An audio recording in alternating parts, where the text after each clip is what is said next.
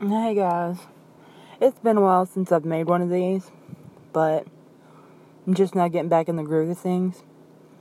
Been trying to write and get some books out and published, and so far I'm at three. But I have like 30 ideas going at the same time, so I'm having to pick one and just roll with it instead of just. I don't know. It's weird. My kid is turning four and I just turned 30. Oh, Lord.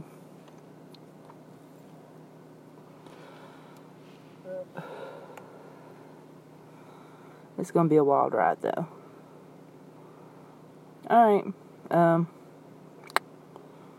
don't know what else to say. I do have a list of books I've read in the, like the last week that I'll start putting on here as reviews and I'm trying to pick out another author to have a interview with, so should be fun.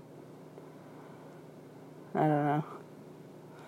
Y'all send me messages. Let me know what you want or what you need, what you want to hear, who you want me to review. I don't care. Alright, bye.